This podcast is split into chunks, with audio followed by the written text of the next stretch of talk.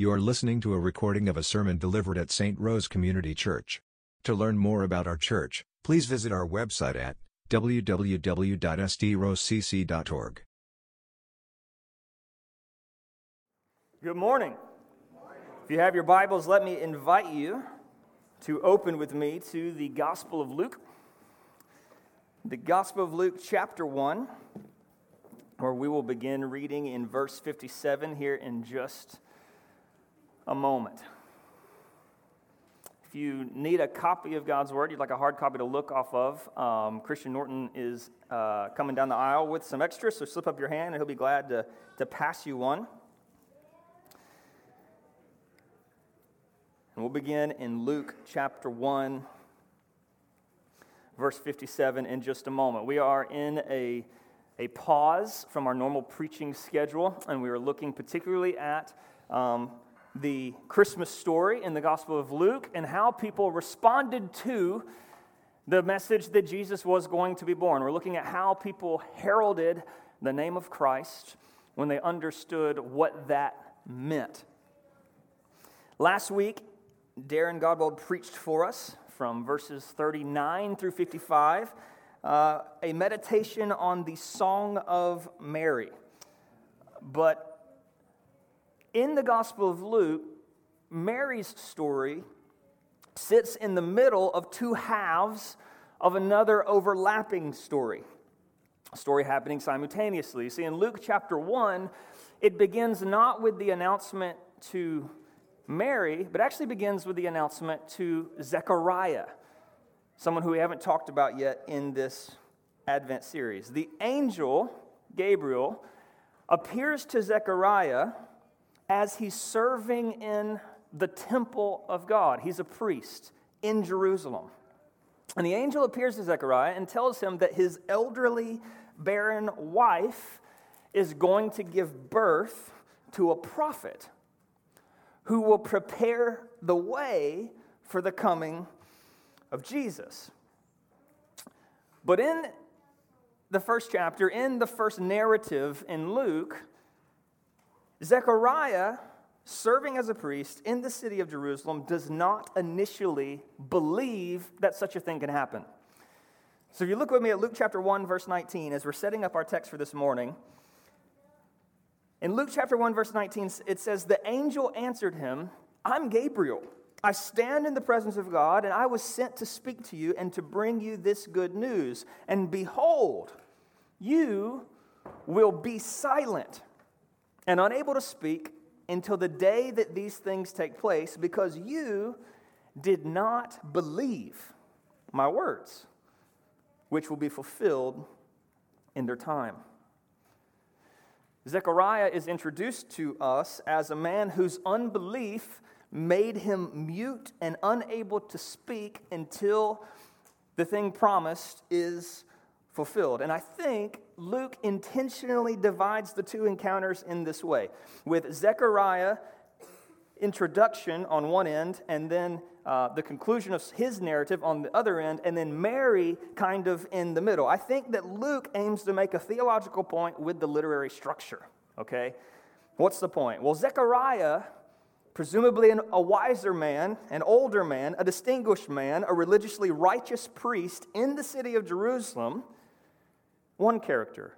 Mary, an unknown, seemingly insignificant, impoverished teenager from Nazareth, another character. Zechariah is told, Your barren, very old wife is going to have a child, and he's going to be a prophet. Mary's told, Even though you're a virgin, you will give birth to the Son of God, whose arrival that prophet is going to announce. Zechariah doesn't believe, Mary does believe.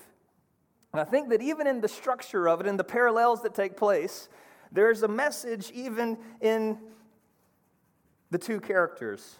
I think the message is this it doesn't matter whether you're an impoverished teenage girl from a little town with a bad reputation or whether you're a distinguished priest serving in the Holy of Holies. The difference maker in this story that will be articulated throughout the whole Gospel of Luke and the book of Acts, the difference maker is whether you believe in God's unfolding plan of salvation through Jesus. Zechariah was to learn this lesson the hard way. One of the beautiful things about this narrative is that it wasn't over when Zechariah failed to believe in that first encounter. His spiritual journey was not over. God aimed to teach him a few things along the road of hard knocks, if you will. So this morning, we enter the story in verse 57, and it's been nine months. Nine months.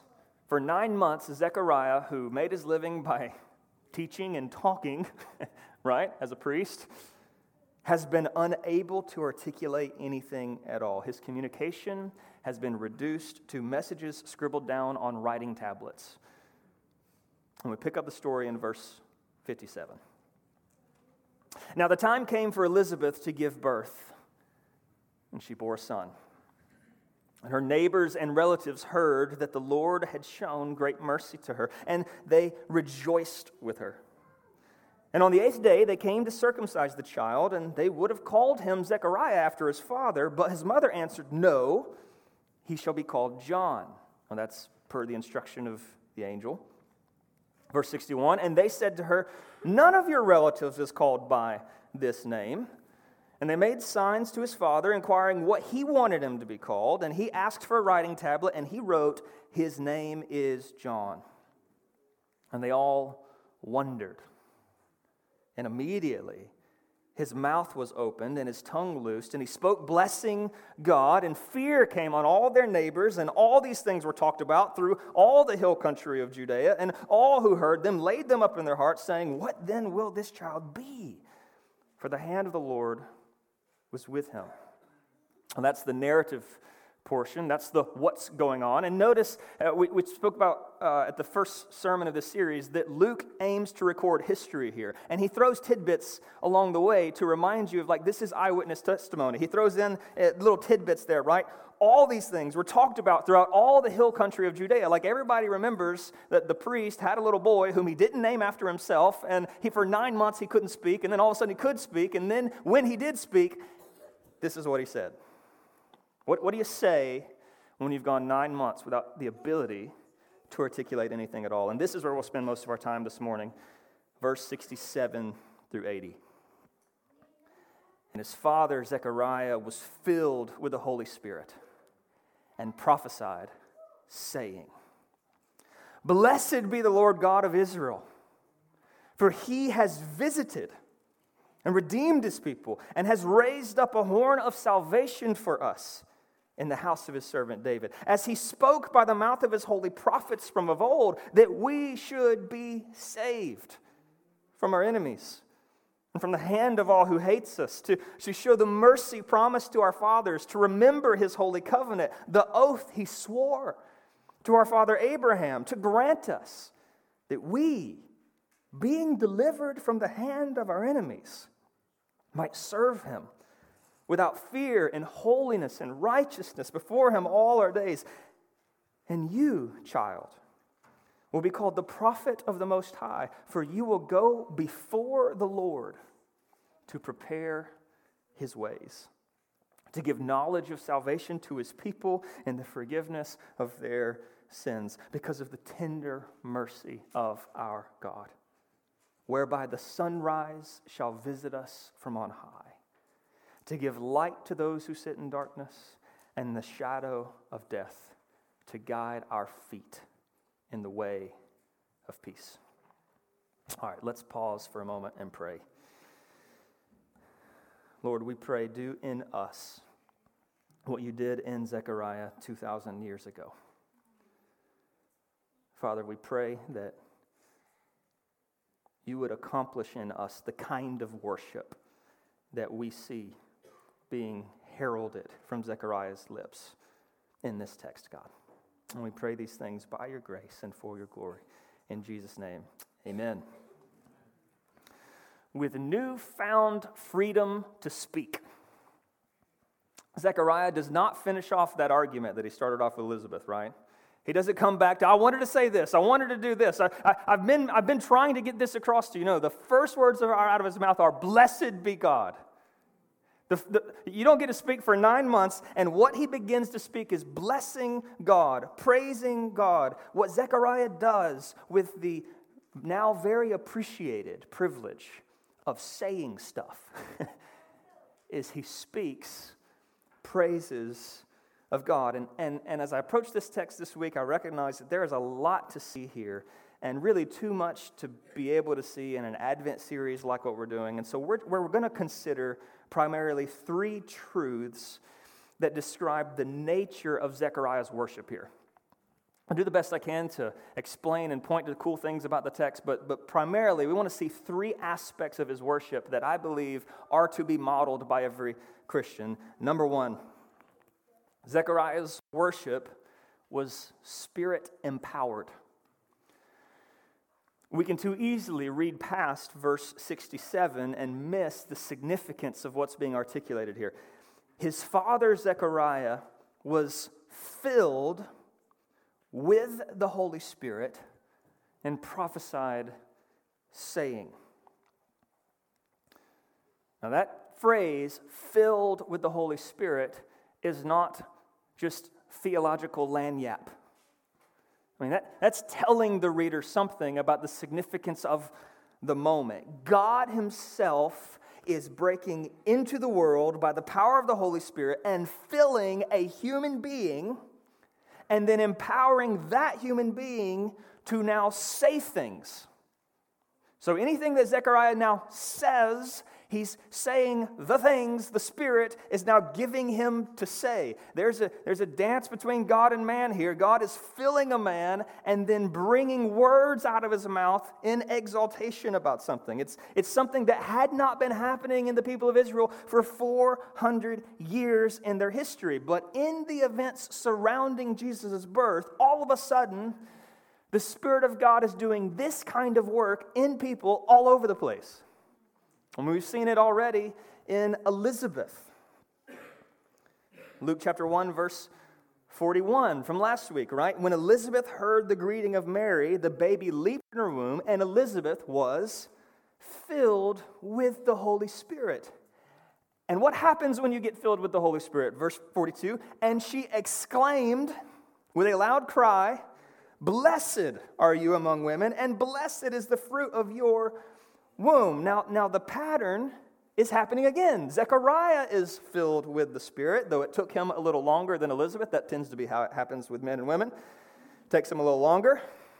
The next chapter, we will see, uh, not next week, but the week after that, there's a man named Simeon who's filled with the Spirit and exclaims truth about Jesus. So, this whole birth of Jesus thing is marked by a whole lot of Holy Spirit activity in and through people.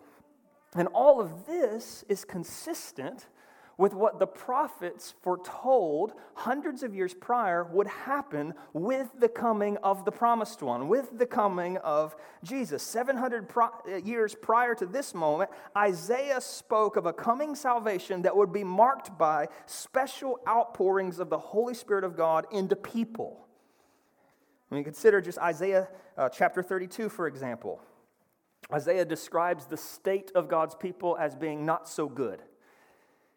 He says in verse 14, The palace is forsaken, the populous cities deserted, the hill and the watchtower will become dens forever, a joy of wild donkeys, a pasture of flocks. In other words, the city is in disrepute. No one's doing what they're supposed to do. Verse 15, until the Spirit is poured upon us from on high. And the wilderness becomes a fruitful field, and the fruitful field is deemed a forest, and then justice will dwell in the wilderness, and righteousness abide in the fruitful field. And the effect of righteousness will be peace, and the result of righteousness will be quietness and trust forever. The, things are not going well until the Spirit will, will come and will do something in people. And then we'll see flourishing again like God intended from the beginning.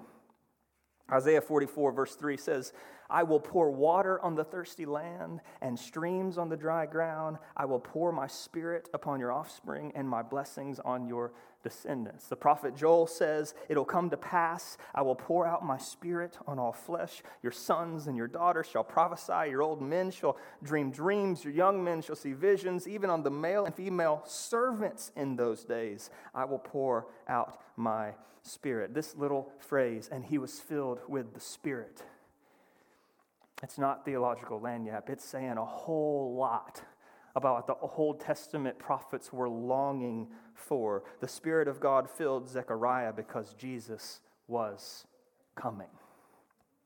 This song, this poem, is the work of what? It's the kind of thing the Spirit of God does. He empowers God pleasing heralding. The words used here to praise God are words that God Himself are putting into His heart. And let me say something true worship of God is a worship that God empowers us to perform. This passage is important not just because of the significance of the, the redemptive history, this passage is important because the same spirit that filled Zechariah is offered to you. Like this miracle of being filled with the very presence of God so that you overflow with praises to God is one of the blessings of the gospel. When Christ came, he came bearing good gifts. And one of the good gifts he came bearing for you, Christian, is the Spirit of God that empowers you and enables you to believe true things and rejoice in those true things so much that those things are heralded out of you for other people to see and understand and believe. Now, remember, Luke writes Luke and Acts. So when he says Zechariah was filled with the Holy Spirit, that's not the last time he uses this language.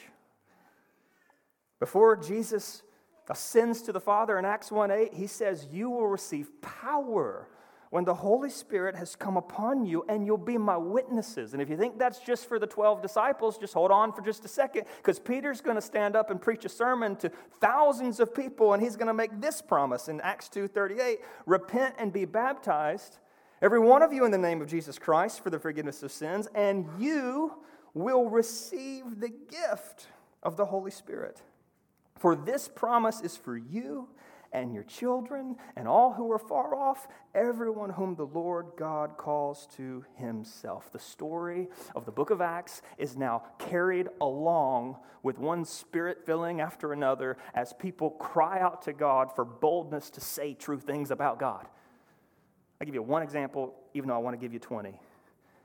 Acts 4, verse 31. They're praying after persecution has struck, and the place in which the the regular Christians like you and me are gathered is shaken, and they were filled with the Holy Spirit, and they continued to speak the word of God with boldness. Christian, do not be discouraged this Christmas season. Through faith in the Lord Jesus, God visits us.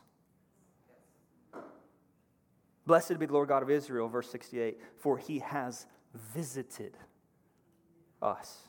Christian, God aims to visit you for your worship, for your witness in the world. Listen, Christian, we are not alone.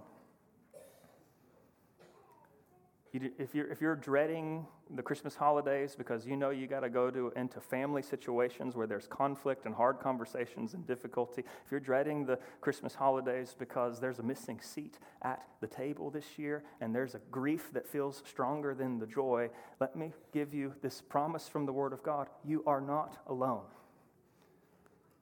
You don't grieve alone, you don't evangelize alone, you don't parent alone, you don't teach or preach or even worship or pray alone. What you need is God, and what God is happy to give you is what you need most, namely God Himself.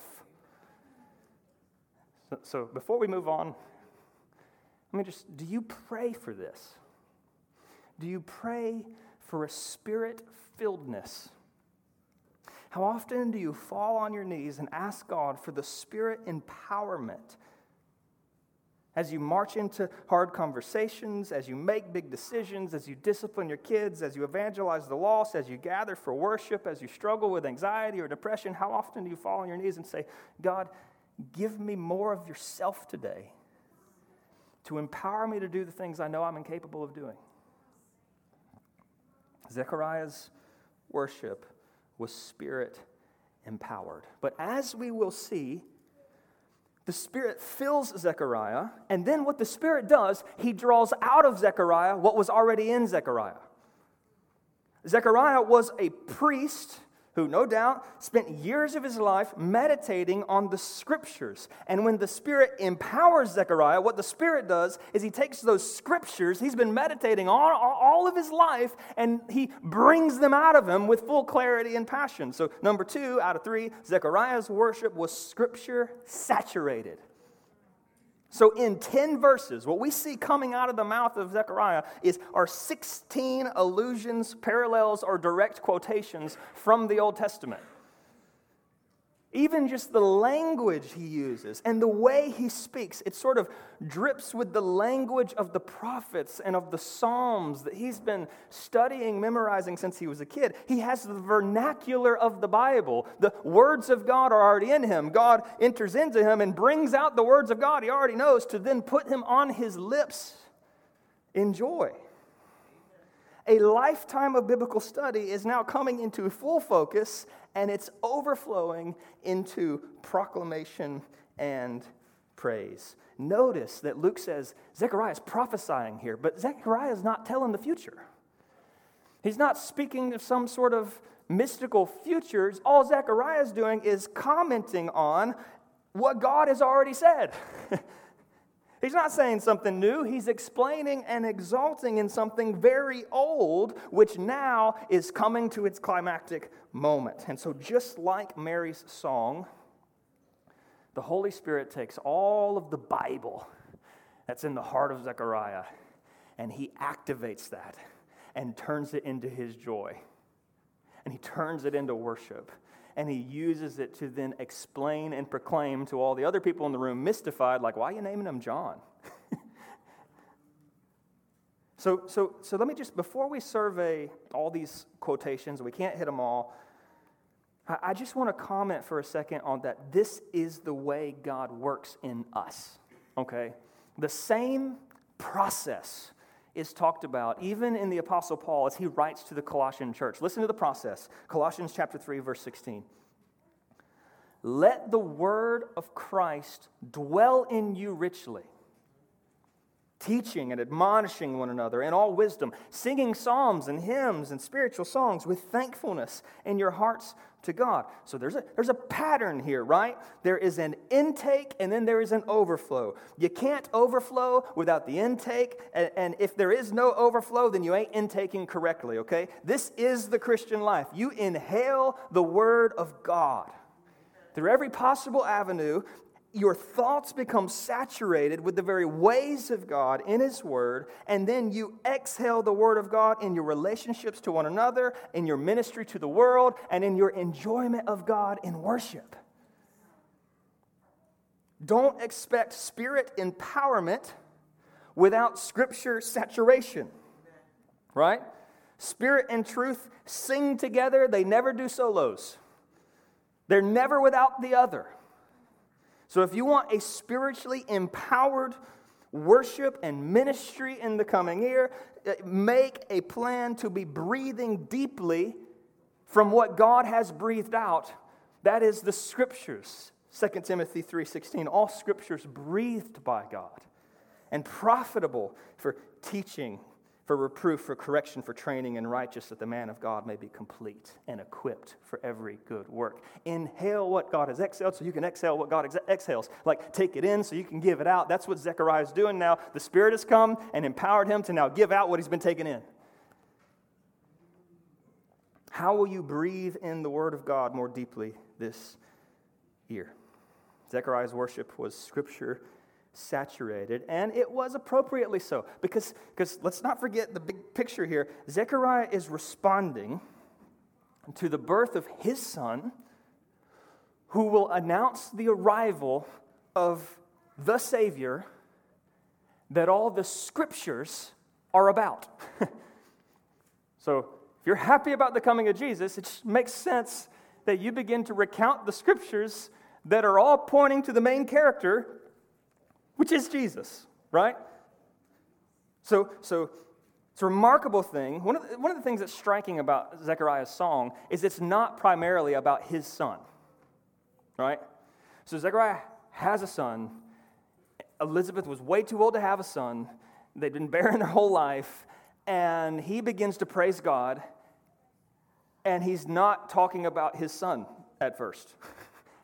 He's talking about the one whom his son will announce Jesus. And this leads us to truth number three, and then this is going to help us just walk through the whole thing. Truth number three is this Zechariah's worship was Christ centered. So, as he alludes to the Old Testament in this song of praise, he asserts that this coming Jesus is the point of all those scriptures.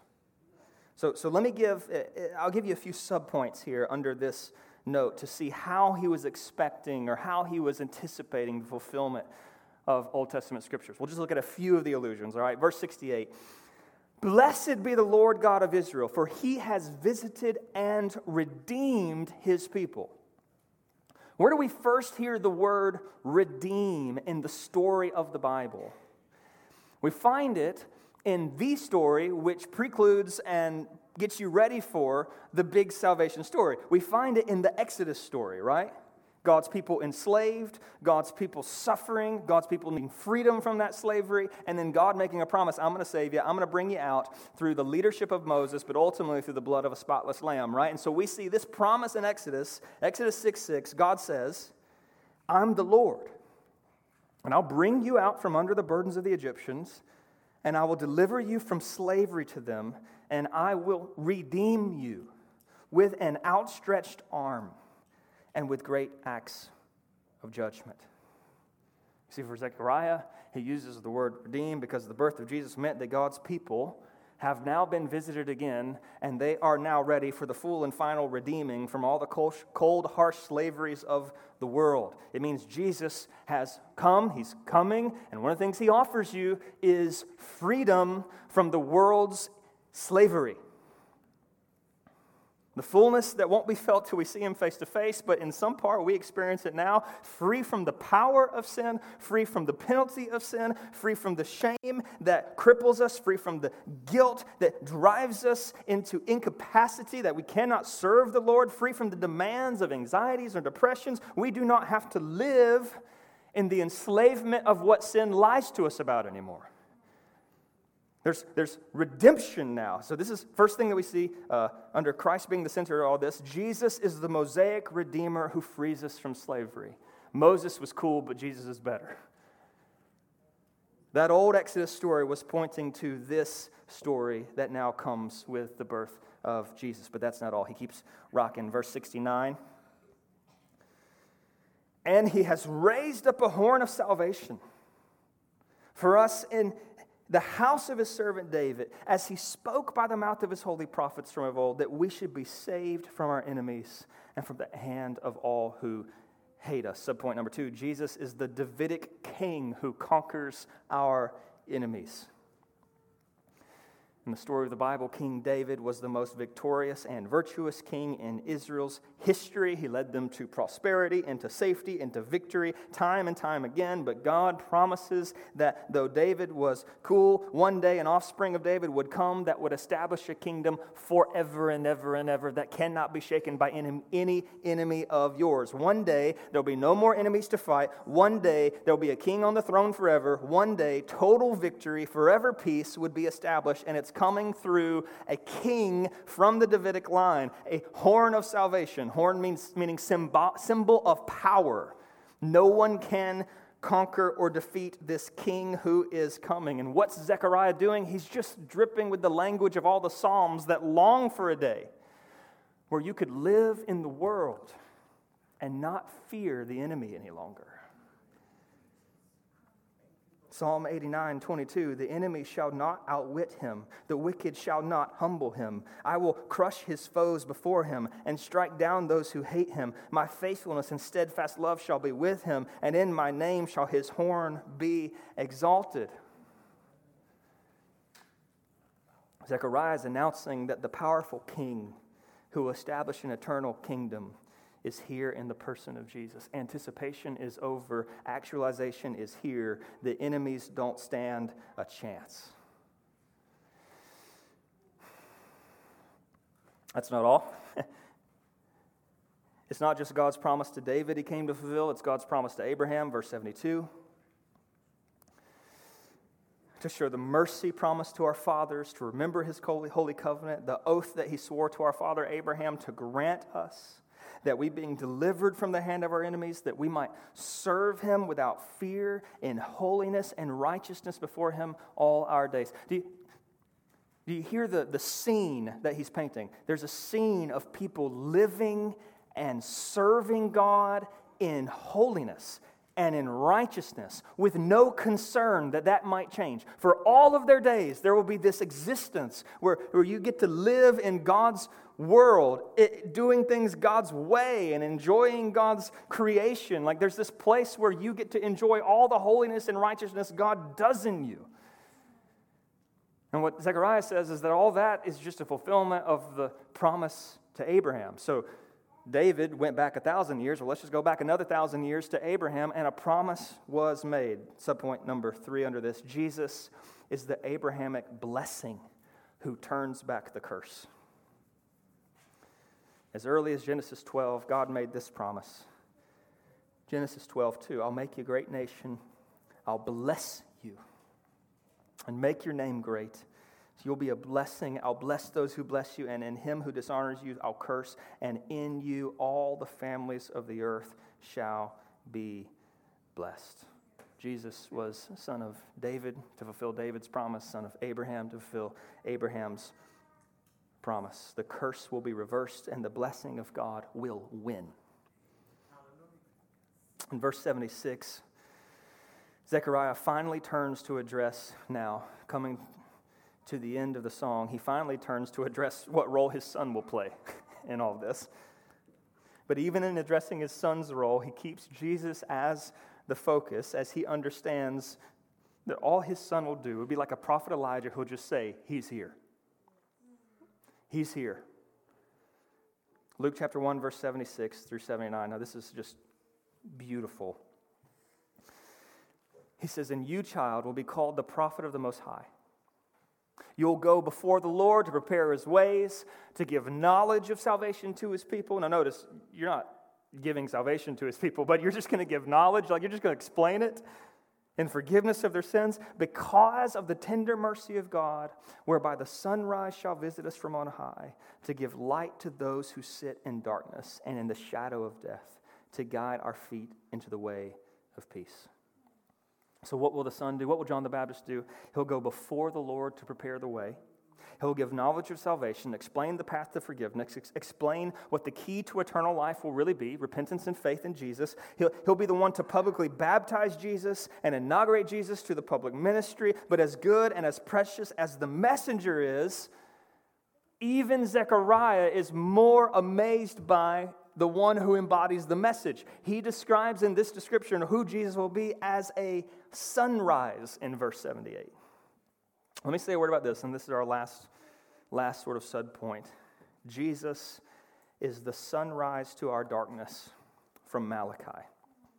This whole paragraph is a beautiful word picture coming from the very last paragraph in the Old Testament, the last prophetic word spoken.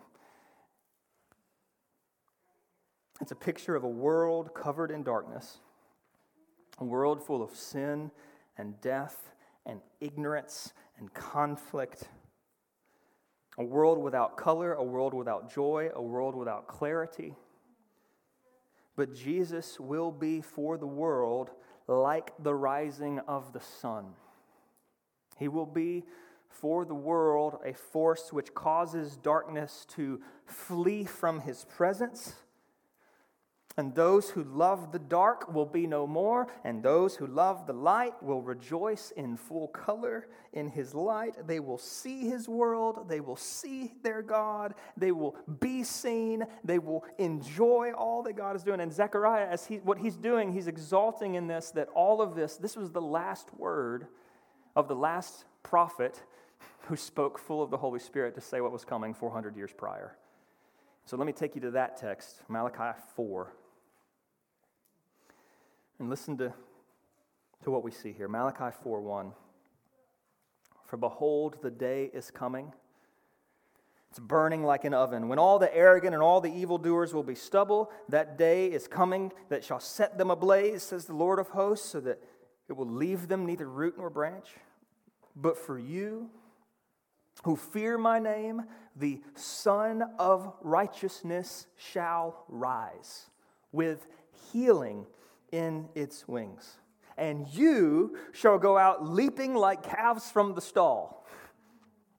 And you shall tread down the wicked, for they will be ashes under the soles of your feet on the day when I act, says the Lord of hosts. Remember the law of my servant Moses, the statutes, the rules I commanded him at Horeb for all of Israel. Behold, I will send you Elijah the prophet before the great and awesome day the Lord comes. And he will turn the hearts of fathers to their children and hearts of children to their father, lest I come strike the land with a decree of utter destruction. Those are last words of the Old Testament, and now Zechariah understands. His son is the Elijah prophet who will go out into Israel and say, The sun's about to rise. The sun is about to rise. Isaiah 9 2, the people who walked in darkness have seen a great, great light. Those who dwelt in a land of deep darkness, on them a light has shone. Isaiah 63, the nations shall come to your light, kings to the brightness of your rising. For Zechariah, the significance of his son will be his announcing of God's son. As we come to a close this morning, let us remind ourselves from this text our significance in this story is tied to our role in announcing the one whom the story is actually about. And Jesus says that there's no one like John the Baptist. And we don't even know that much about John the Baptist, except he said things like, He must increase and I must decrease. And when Jesus showed up, John the Baptist got out of the way and said, Look at him. Look at him our significance in the story, the purposelessness that every human being feels will not be resolved by any job, any income, any relationship, any feeling, any pleasure this world has to offer. The purposelessness that any, feel, any human being feels in their soul will only be filled by the purpose of the universe, that is, to point to Him. If you're not pointing to Him, and you feel like, why do I exist in the world? It's because you're missing the reason you exist in the world. Where the joy is found, where the significance lies, where the purpose is, where your sense of value and worth is, is do you point to Him? Worship is Christ centered worship, Scripture saturated worship, and if you feel like you don't have it in you to do any of that, well, praise God, it's spirit empowered worship.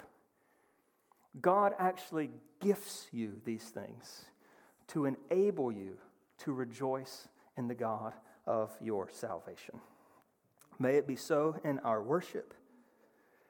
Maybe it's so in our plans for the new year as we make resolutions about how we're going to live our lives. May the priorities be Father, next year, may I be more spirit empowered, scripture saturated, and Christ centered, so that all might see the one who really does matter, and it ain't me.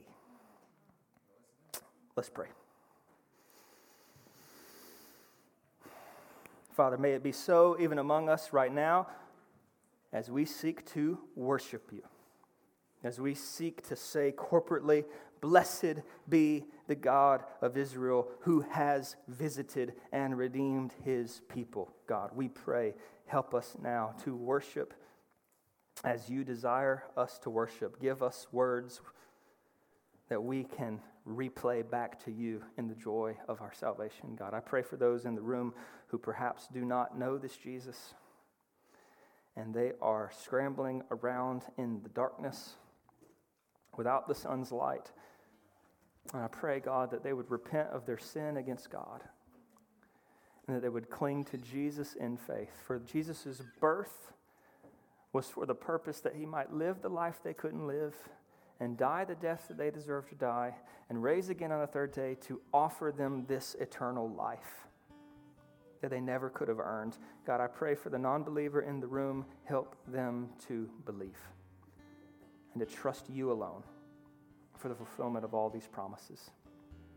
Thank you, you didn't give up on Zechariah when he expressed his disbelief at the beginning of chapter 1. But that you, being gracious and merciful, brought him to the end of chapter 1. All by your grace, Father. All for your glory, we pray. In Jesus' name, amen.